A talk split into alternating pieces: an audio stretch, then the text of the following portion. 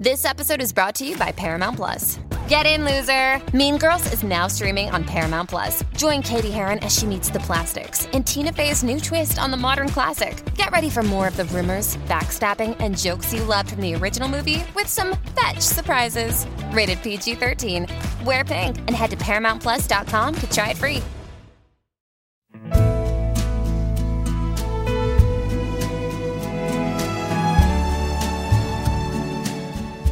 Welcome to this episode of Tea with Twiggy. It's great to have you here. This is a podcast where I catch up with friends and people that I find fascinating. I check that they're doing okay and ask for tips to help us stay at home more comfortable.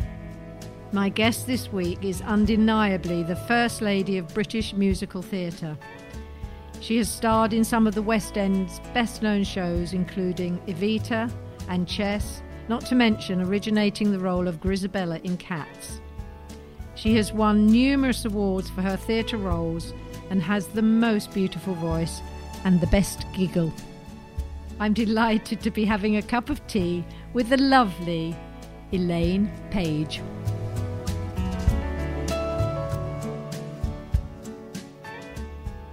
Elaine, hello. Thank you for having tea with me. Tea with twigs. What could be better? Uh, what tea are you drinking?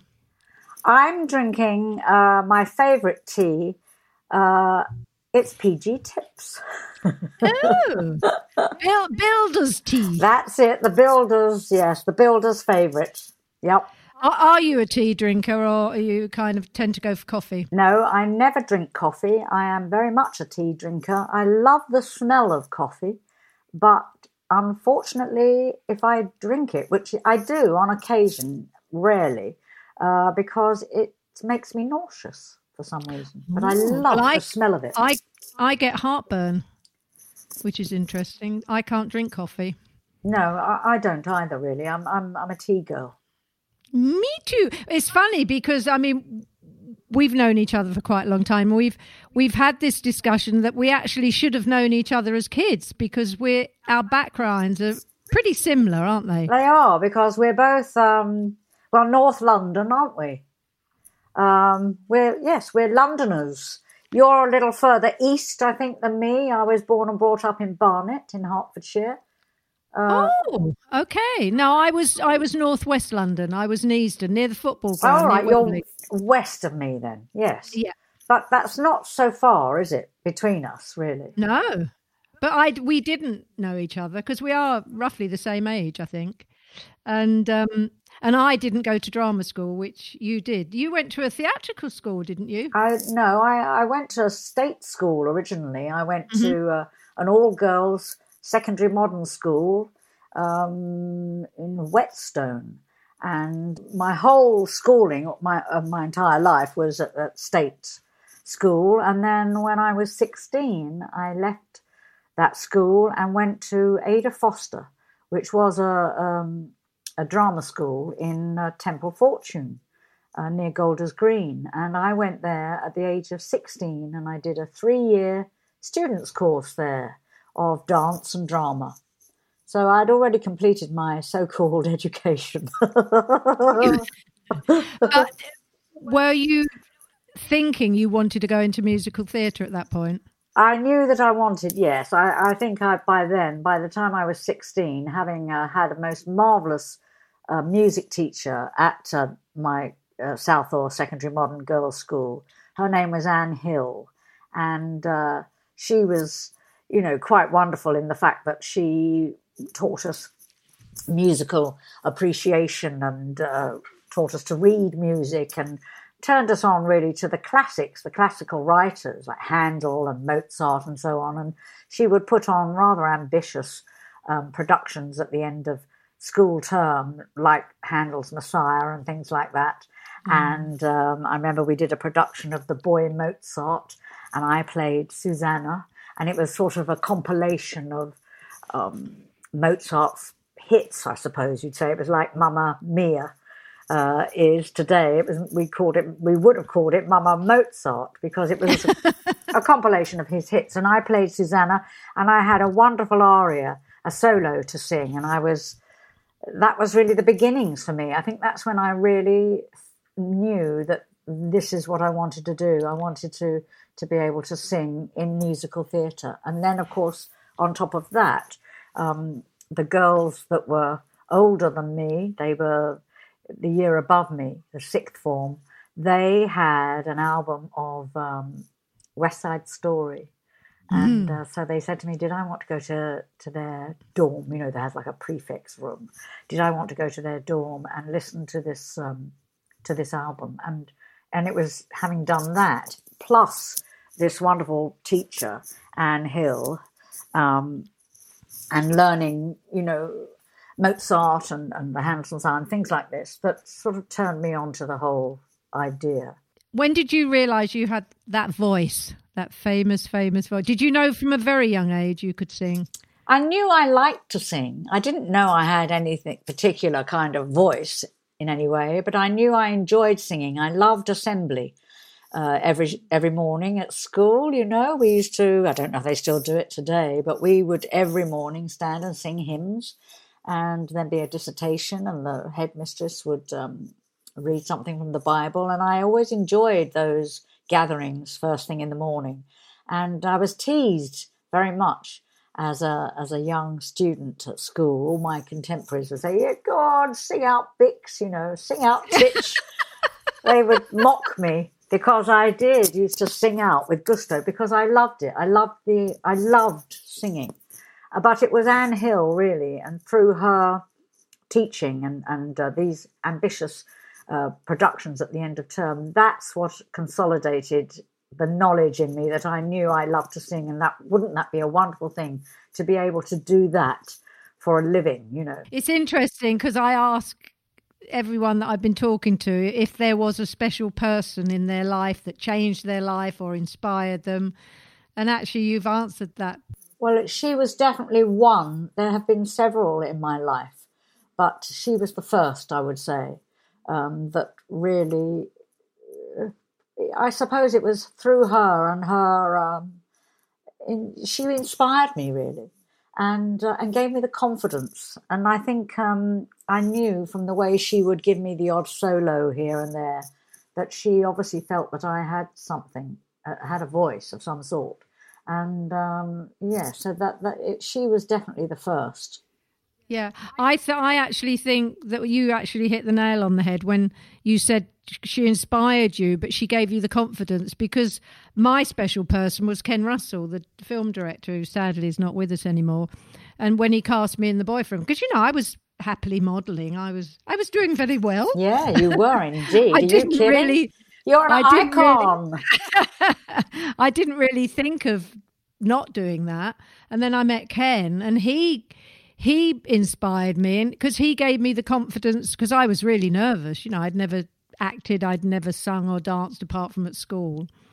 And it's interesting that if you have somebody that you look up to and that you admire, if they are saying to you, you can do it, it, it really makes all the difference, I think. Absolutely correct. And uh, in this, um, The Boy Mozart, the aria I had I had to sing was something called uh, Deh vieni non tarda. And that is the famous aria that Susanna sings in The Marriage of Figaro. And um, yeah, I mean, who would have thought that I could, uh, well, singing in a foreign language as well. Um, at one so young, I was probably only about 15 years old. And I've somewhere I've got a recording of, of me, uh, of, of this particular performance uh, that she obviously recorded the whole thing and in latter years because i'm still in touch with her are she's, you yeah she's well into her 80s now but oh. uh, on an odd occasion we go out for lunch together and reminisce about those days and uh, and she presented me with a copy of of uh, of a you know a cassette of me singing this oh. this aria which, she must be so proud of you my goodness well, it's you know everybody's got to start somewhere, I suppose. And as you That's said, true. we all need that one person just to yeah. give you the nudge and give exactly. you the confidence and, and tell you that yes, you can. So, your am I right in saying your first time in the West End was in Hair? Is that right? Um, yeah, uh, yes, I think that's absolutely true. I mean, I had worked in other theatres, you know, yeah. um, but not actually in the West End until Hair, and it was nineteen the end of the year, nineteen sixty seven. Oh, my goodness me, all those years ago at the Shaftesbury Theatre. Yep, that was. I was very much in the chorus, um, but so happy to be part of that particular show because it was innovative, you know. And I um, say it was groundbreaking. It was it? groundbreaking, absolutely. And it encompassed everything that I think of now as part of the 60s, of, of that era of we thought we were going to change the world, didn't we? Know, we did. We did for a little bit. We did. Kind of, for a while, we did. Some of it went a bit wrong, but some of it didn't. well, maybe some of it now is coming back. You know, I was only thinking recently, you know, where has that where has that ideal gone? Where where is the love for one another and the kindness and uh, where where's all that gone? And uh, in fact, a, a, concert tour that I'm doing at the moment, or have been doing for the last couple of years, is all about that. Really, saying about you know, it's all to do with those songs from that period because mm-hmm. it was all very much about you know allowing one to be oneself and and not hurting anybody and the I Ching and all the wonderful philosophy that we used to hang on to in those days was all about allowing each other the freedoms and to express oneself as long as you didn't hurt anyone. That was the yeah, idea. Be free exactly. to do whatever you want as long as you don't hurt anybody. And and these concerts that I've been giving of late, it sort of saddened me to have to say where has that where has that ideal gone?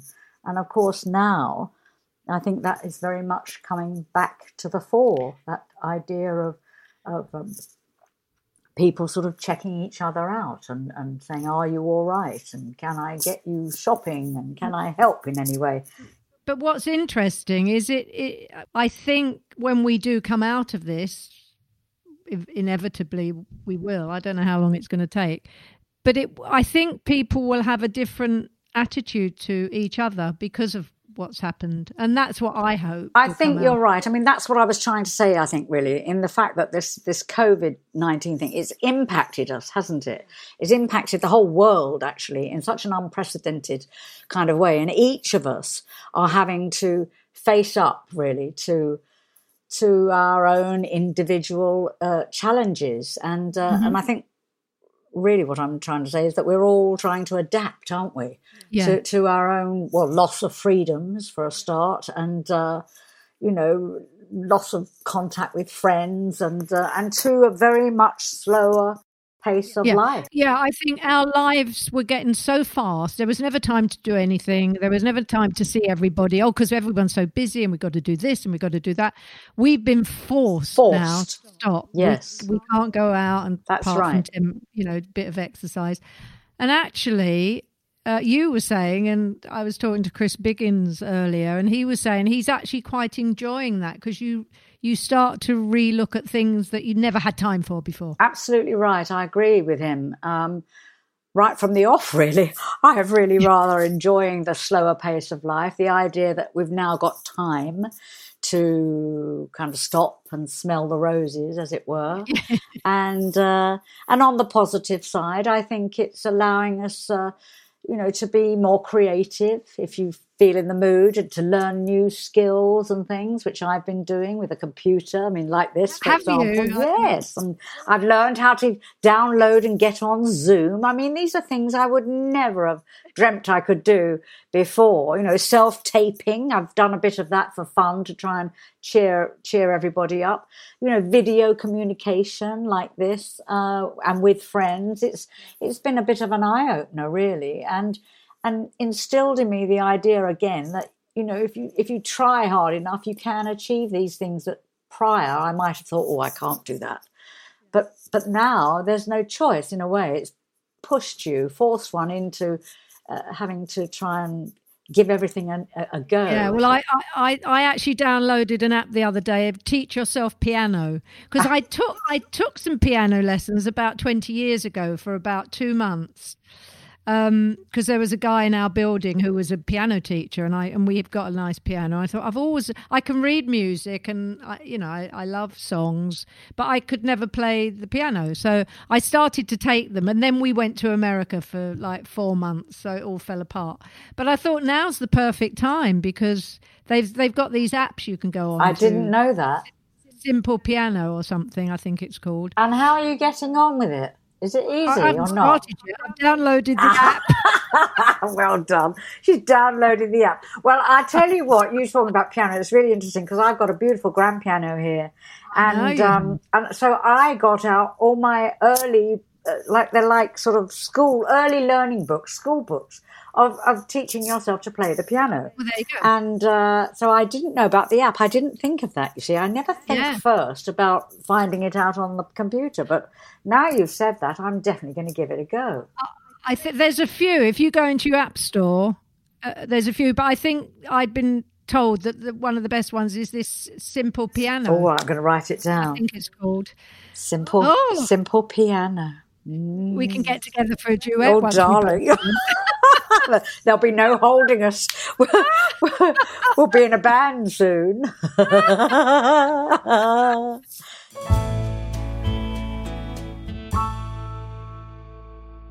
But it is interesting how, you know, hobbies and things like that, and things that you think you've never got time for. That's the thing, isn't it?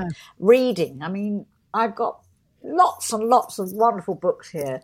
I'm a bit of one of those that I read um, in the Times or the Telegraph uh, books that are coming out, and I love to read uh-huh. read the reviews, and often uh, would read reviews of whatever book it was or whatever, and think, oh, I'll get that. I'd like to read that, and go and buy the thing, and then of course it's on the bookshelf here. it's probably never never been opened. So that is a wonderful thing, and I've I've got three books on the go at the moment.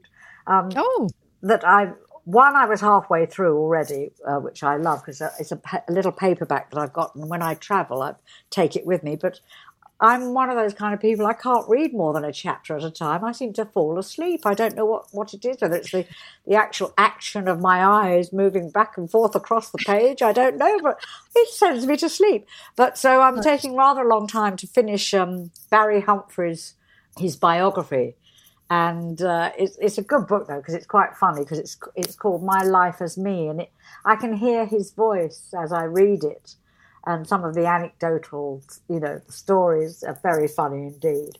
And so I'm reading that. I'm also reading Hugo Vickers. A friend of mine gave it to me for my birthday. It's um, a book called The Sphinx, and it's all about the Duchess of Marlborough. I've only just mm. begun that, but I, I think it's going to be quite interesting. And then a friend of mine brought me this it's rather apt right now because as I go for a walk in the park, it's um, by this chap called Jonathan Drori, and it's called Around the World in 80 Trees. And uh, so now we've got the time to, well, not only look out of the window at them, but I can walk around the beautiful park and try and identify the trees. Because again, something I oh. might have learned in the brownies years ago, but certainly can't remember you, now. I was in the brownies, but I never flew up to be a girl guide. I'm afraid. No, you had to fly up, and I never made it. Brilliant. Oh, how did you meet Andrew Lloyd Webber? Was it when you uh, did you have to audition for? Um, well, I think the first time I ever encountered Andrew Lloyd Webber was for an audition for Jesus Christ Superstar mm. in the 70s, early 70s. And um, they asked me if I would understudy Mary Magdalene. And I, having understudied in hair prior, a couple of years before, it was so traumatic and so frightening to be thrown on without rehearsal. And indeed, I was thrown on to understudy for a role that I wasn't an understudy for. So I didn't know the role at all. I just had, had miraculously learned it by osmosis, by hearing it night after night. But it was so um, terrifying to me, this, this uh, understudy behavior. I just thought, this is not for me. I can't, uh, this is never going to work for me. I can't do it. So when they asked me if I would understudy for Mary, I said, oh, no, I don't think so. And the other thing was, I thought if you become an understudy, then you never ever get to actually play the role. They always pass over you for somebody else. So I, I wouldn't do that. But uh, so I was in the chorus of Jesus Christ Superstar, but that's where I first auditioned for Andrew and Tim Rice. And uh, but then, of course, many years later, or at least eight or nine years later, when I auditioned again for Evita, um, and then of course I got to to meet them up close and personal, as it were, um, because I must have done I don't know eight or nine auditions for wow. Yeah, back and back and back every time I had to go back, and every time I went back wearing the same dress. the same pair of shoes. uh, but that pulled my hair up, you know, in the hope that they yes. would remember me from last time. If I wore the same thing, I thought they might, might, you know, they might remember me. Which they well, did. They obviously did. They did. They did. Luckily, yes. So many years later, I don't know if I'm allowed to say this on a podcast, but many years later, you can always edit it out if you think it's too rude. But um, Hal, well, Hal Prince said to me, um, he said, I always remembered you from those auditions for Evita. And I said, Did you? I was rather amazed to hear this. Did you? Why is that? He said, Because I always remember you always wore the same dress and your hair in the same. He said, But the thing I remember most was that those fuck me shoes. and I said, I beg your pardon. And I wore these shoes. They were great big sort of platform heels at the time. And, um, because it was in the 70s. And they, you know, you had the, the, the thing, that the ankle strap. He said, those, those, I remember those shoes, he said. so Have you uh, still got? I probably have somewhere in storage. Oh. They were oh. bottle green and they were um, metallic, metallic leather, well, bottle green shoes. Well, and I obviously like and I had a bottle green leather, uh, three quarter length collarless leather jacket. Uh, again, you know, it was the um, well, you had to be a mod or a rocker, didn't you? Yeah, I, I wanted to be a mod. a mod. I was a mod. I was a mod. See, another thing connects us. I know, I know. I remember talking about that. I used to make because you had to wear. It was like a uniform. Yes, it you was a uniform. You're right. right. Thing, yeah. You? you didn't want to be individual. You, you know, no, you wanted to be part of the I mean, gang. I must. I must have looked like olive oil because I can remember. no, because I was so skinny, yes. and I can remember there was one summer where everyone was in grey pleated skirts below the knee. That's right. Hush puppy shoes. Yep. Can you imagine my legs in hush puppy? Hilarious. Oh my goodness. But we did have fun. yeah, it was a great. I mean, weren't we lucky, really, to live through that era? I think. Yeah, absolutely. I mean, there was everything going on then. We had wonderful music coming out of everywhere, Liverpool particularly. Um, yeah. Then then there was the Beach Boys and that wonderful. Yeah. You know what I mean? All those different. It was kind of surf, surf music, music surfing music, exactly. Went on to people oh, like the Eagles. Yeah. I mean, the music. And then we had that. you and the modelling era and uh, Biba, Biba. Oh, Barbara, Barbara Hulanicki, Barbara, one of my yes. oldest friends. And Biba. Oh, well, she, she, she changed, the fashion world. world. You changed the modelling world and the fashion world. Um, we had the hairdressers, didn't we? Lulu married.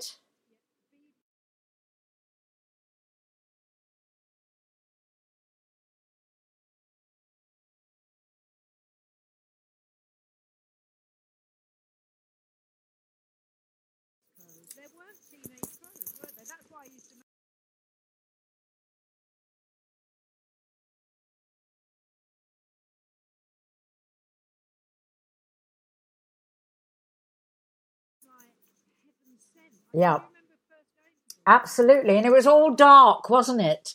And the, and the, uh, the, the stands with the hats on and the clothes all hanging off stands. It was so individual and fresh and new and innovative that we'd never seen anything like it. It was like a, a mini department store of modern clothes that you thought, wow, this is for us, for our our age group. It was. I know. well, it was fantastic. before I was discovered, and I used to. I had a Saturday job. I was a schoolgirl, but I had a Saturday job at the hairdressers where my sister. Oh, worked. so did I. I had a Saturday job. I used to wash people's hair and pick up the pins. Me too.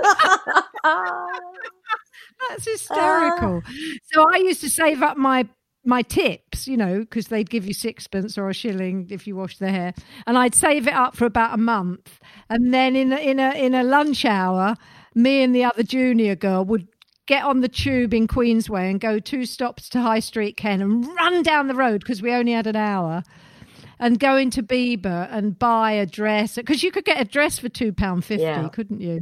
And I always remember because they had feather boas That's everywhere right. and, and, beautiful lamps and playing music. I mean, shops didn't play music in those days, no, right. and all the sales girls were gorgeous, weren't they? And all beautifully made up. And the floppy hats they are huge brimmed floppy hats. Oh, yeah. I mean, it was such a creative, artistic time to be young and to be free. Well, we were the first teenagers, really, weren't we? When you think of it, we really yeah. were. I mean, there wasn't such a thing until then, and we were no. the first. You know, and the scooter, the guys on the scooters and the mods. You know, you had to have a, a, a Lambretta, didn't you? Yeah, well, I was net. My mum and dad wouldn't let me go on the back of one, no. but we all used to watch the boys go by. There was one lead, one lead guy in the place where we used to go as as um, on a Saturday night. It was like a club above a Burton's tailoring thing. we, we saw people like Eric Clapton and uh, and um, and uh, Eric Burdon and the Animals. Yes. I mean, amazing, amazing people. There, there, was this mod guy I can't remember his name now, but all the girls loved him, and he would sit outside the club in on his scooter, kind of revving it up, it like, a, like a peacock. uh, but he wore great, you know, those high-necked pink gingham shirts and the and the flowery shirts the boys used to have, didn't yeah. they? Those lots of flowers. I think Andrew Lloyd Webber still yeah. got some in his wardrobe.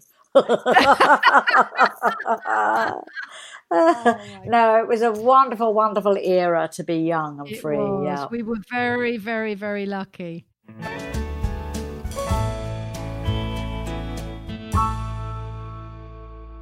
Now, I, have always wanted to ask you that you have recorded some of the most famous, wonderful songs ever written. Songs from Evita, Memory, Don't Cry for Me, Argentina. Have you got a favourite? Um, oh, it's always difficult, really, to answer that. I mean, when I was in Evita, I mean, it, it, was one of those things. Whatever show I was in at the time, that was my they, that they were my favourite songs to be singing at the time. But I think probably the ones that still stand out to me and that I never ever tire of singing amazingly, and I must have sung some of these songs thousands and thousands of times now since um, the beginning, you know, since those early musicals that I was in all those years ago. Uh, obviously, Don't Cry for Me, Argentina, is one that I never tire of singing it. And every time I sing it, I remember the rehearsals that I had with the great late Hal Prince, who was Aww. directed.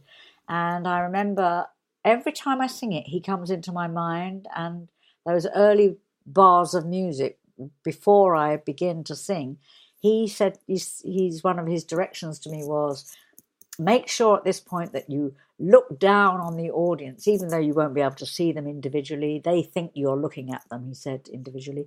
Look down at them and pick people out and stare them out. And he, he tried to remind me that even though it's a beautiful melody, he said, forget about the beauty of the, the melody of the song. He said, really, it's in essence a political speech.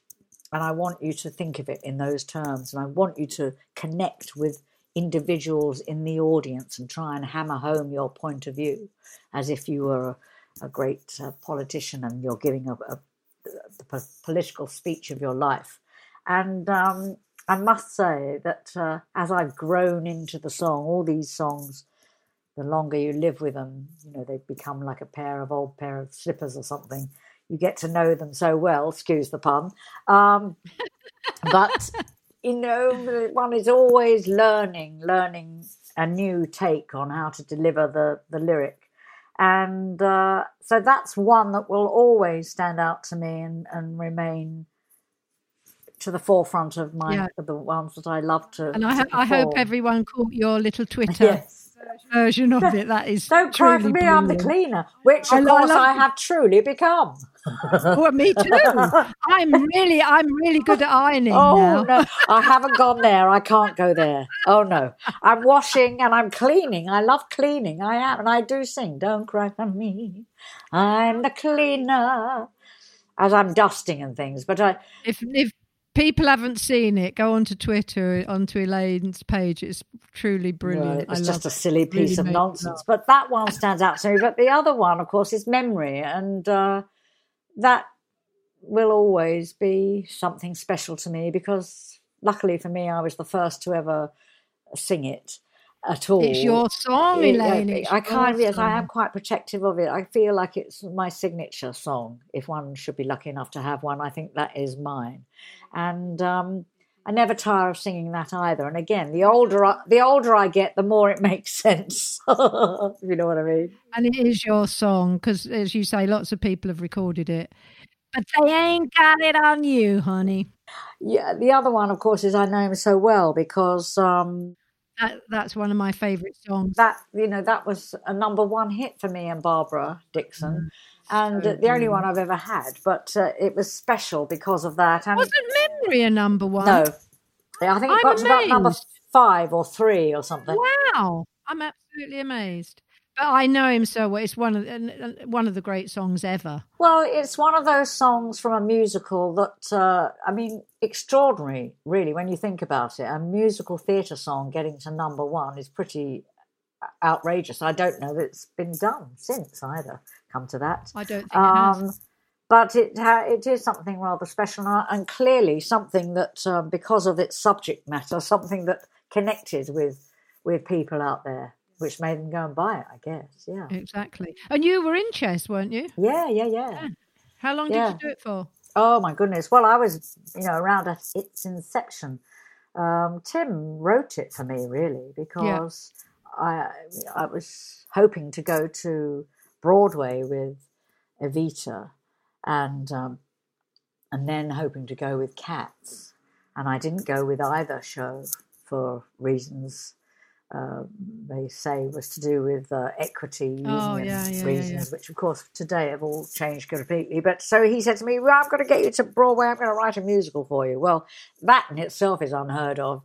Uh, even is. then and today, even more so, nobody writes musicals for people anymore, as in the old days they did for Ethel Merman and and so on. It just mm-hmm. doesn't happen today. And uh, so chess is something that's very special to me because it was written with me in mind. And uh, um, and again, though, I didn't get to Broadway with it. The irony of it is, oh, even no. though that's what Tim's aim they, was. They were all so strict in those days, weren't they? Well, they were, and um, yeah. But actually, in that case, I was, I was, it was, you know, I was lucky really not to go with it because it, it was a disaster and didn't run for more than a matter of a few performances. So, um, every cloud has a silver lining. what? What? When it opened in New York, you mean? Oh, that's yeah. interesting. They changed it. Trevor Nunn altered the uh, text and uh, the storyline uh, quite considerably, and uh, changed the work. set design, everything about it. It lost a great deal, I think, in its mm. presentation, in its production values. And, so I, uh, I, I was lucky, really, then, because I, I haven't, I didn't come to London with my one and only, but we originated the musical I did in the eighties on Broadway. So I was very lucky that I was allowed to do it. Actually. You were. Were you living over there at the time? Yeah, I was. Well, maybe that there. had something to yeah, do with it. maybe. Yeah. You know, you were already over there, and possibly, yeah. and you were working with Tommy. With Tommy, Tommy and Tommy was like the king of Broadway. At the moment. That's right. So that you so you, you had a lot of help in that respect. I had a lot of help, honey. You know, uh, well, no, you were working with you know the the best of the best. Yeah. Well, and uh, same as you. And, I mean, and living there, it must have that must have helped. Yeah. But I got there eventually with Sunset Boulevard. That's Some right. 18 years later wow. it took me to get there, but I got there in the end. So there is something magical about appearing on Magic, absolutely. It is. And a... there's something about performing for an audience that is not of your own country. Mm-hmm. Um, I don't know, they seem to appreciate me quite a lot when I was there. And I think probably because they'd heard about me for so yes. many years, well, for 18 years, with Evita and Cats and chess, and that and that I'd never performed on Broadway. So by the time I got there, luckily for me, they kind of already knew who I was through through the recordings, through the albums.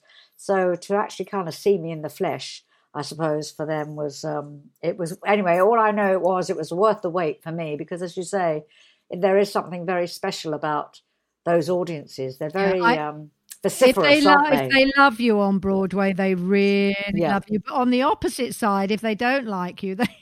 We had a friend who opened in a straight play, quite a well-known actor. I won't say his name, but he he'd gone out. This is about twenty years ago, and he opened in a play. And they they did the opening night. They went to Sardi's, which is the restaurant you go to on opening night, and they were all drinking champagne and whatever, and you know, very up and high. And the reviews came out about midnight, and the producers were over in the corner. And suddenly they shut the bar. They were taking their champagne glasses away because they got slaughtered in the reviews. And they all had a, a plane ticket at their hotel to go home the next no. day. That's Wow. a true story. Isn't that awful? Oh, that is terrible. Oh, well, I've known a couple in my life that that uh, have not been successful, but it was early on in my career, and um, but I've never known anything quite that Yeah. yeah, uh, that was, extreme. that was pretty cruel. Pretty cruel.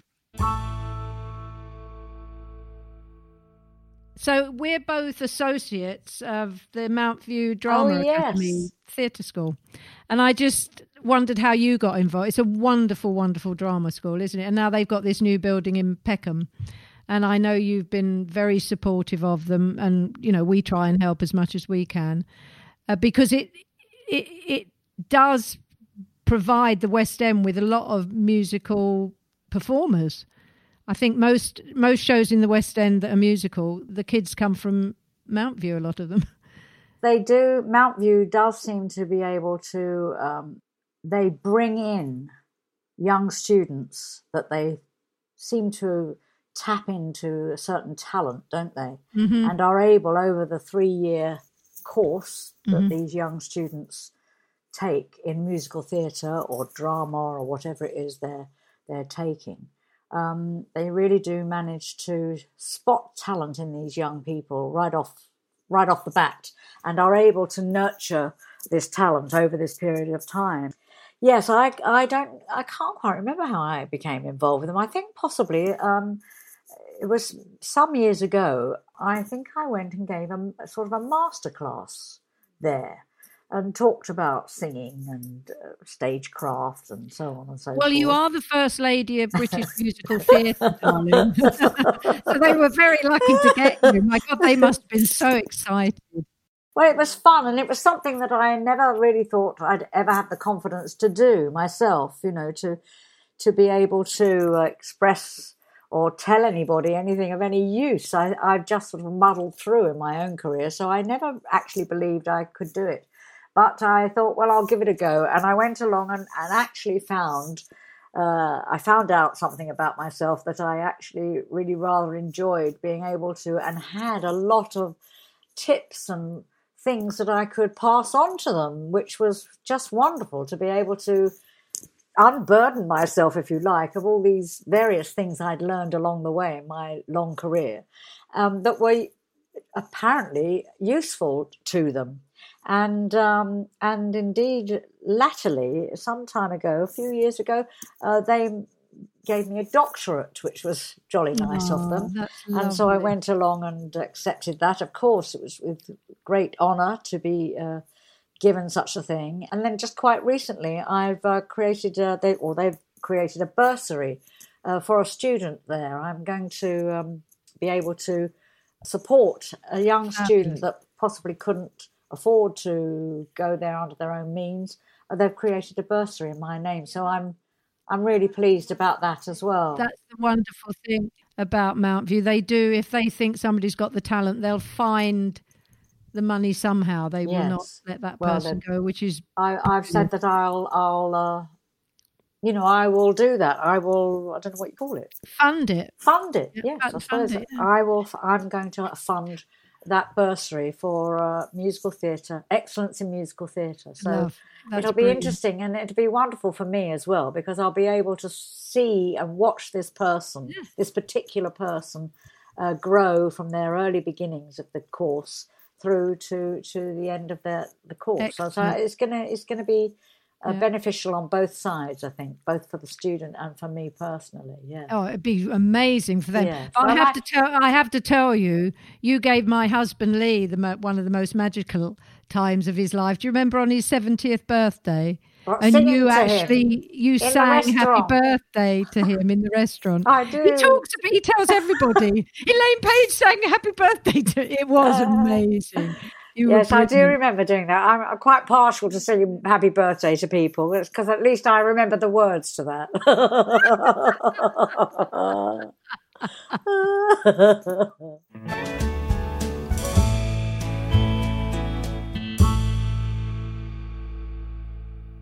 So, uh, are you out clapping every Thursday night? I am out clapping every Thursday night, sadly alone, because I'm in a building where I don't think there seems to be anybody else.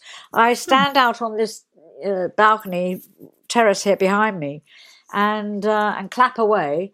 I can see people coming and going in the park who aren't clapping, and I last Thursday I got a bit cross with them and said, "Come on, clap! Put your hands together, clap for these wonderful NHS staff who are saving all our lives. Why aren't you clapping?" And people look up at me and you know mope off, and I I got a bit uh, cross and. Called right. called uh, called out at them and said, "You should be ashamed of yourselves. You should be clapping to be glad to be alive." Anyway, there I was completely ignored, but I stood there clapping heartily myself. Indeed, I mean the work they are doing is just well, words fail, don't they? Really, do. for their They're- they're courage, so their brave. bravery, and their courage and uh, commitment and uh, twelve-hour shifts, and it really is. They are really are on the front line with. Uh, worryingly, this this PPE thing going on and on and on. What where are where are our people in our factories now that I know. could be uh, instead of Well, making I whatever they do? think- Why can't they be making PPE for these people? I think some of the fashion house I read yesterday, some of the fashion houses are, are switching to that, and that's They what they really should be doing it. If only we it, could, you know, get everybody uh, to be doing that in our own country and not relying on buying it in from outside. Uh, you know, a bit like, bit like the women in the war went on the land, didn't they? The ladies of the land went and and, and organised the food while the men went off and fought, and the women went to the factories and made bullets and casings and all kinds of things. Well, we that's the kind of thing we need now. I, I think there is the will out the there. The will is do it. there, but it doesn't seem to be. There's a missing, some missing link in the chain, isn't there, from the willingness of the people, which indeed, as you say, is there. Uh, but there's a link missing in in the the fruition and it getting to the people that need it. But wow, I mean, my heart goes out to them. They are they are angels, all of them, angels. Absolutely. Well, on that note, I think I'd like to say thank you for joining me for tea. And when this is all over and we can get together, we will have property. We will have property and a big hug. I'm desperate for a Big hug. hug. I know, me too. Oh, at least you've got Lee. You've got I've Lee. I've got a huggy Lee. But, um, I'm missing my my kids, and my I bet. grandkids. And what about the new baby? He's gorgeous. Oh, He's what's his name gorgeous. again? Theo. And did Theo get the thing? I the little uh, present, the gift? Did you post it? Yeah. Oh, I don't know. I'll have to check. Oh, okay. It was a little. Uh, Post has gone a bit mad. yeah. Well, it was just before all this happened, so I think they would have got it. But it's a I'll little check. muffler thing, you know, like a little uh, a comfort blanket. Oh, you are Oh, sweet. well, I wanted it because I thought you were coming over. You said I was going to give it to you to give to them, I it all know. went. Well, I. I only ever held him twice. Oh. The day he was born, and then a week later, and I haven't seen. I can't see them. But you see him on video, don't you? Oh yeah, we Skype yeah, most yeah, yeah. days. Oh, beautiful, lovely. It's lovely to see you, darling. We'll keep in touch. I'll talk to you soon. Yes. Lots of love. Love you lots. Au revoir. I loved catching up with Elaine and hearing her stories of the numerous shows she starred in. And don't forget to listen to her fabulous Radio 2 show on musical theatre every Sunday afternoon. If you've enjoyed listening to Tea with Twiggy, please take a moment to give us a lovely five star rating on Apple Podcasts. It really helps other people to find the show. If you haven't done so already, please subscribe to this podcast so you auto magically get the next episodes for free. And do tell all your friends and family about it too. If you want to connect with me, I'd love to hear from you. You can find me on Twitter at Twiggy, or you can find me on Instagram at Twiggy Lawson. My thanks go to all the people that have helped this podcast happen. Many thanks to James Carroll and all the team at Northbank Talent Management. Thanks to all the team at Stripped Media, including Ben Williams, who edits the show, my producer Kobe Omanaka, and executive producers Tom Wally and Dave Corkery. The music you can hear now is my version of Waterloo Sunset by the Kinks. If you'd like to hear the whole song, you can find it and all the other songs I've recorded on iTunes and Spotify, so check it out. I look forward to you joining me for my next episode. So see you then. Bye.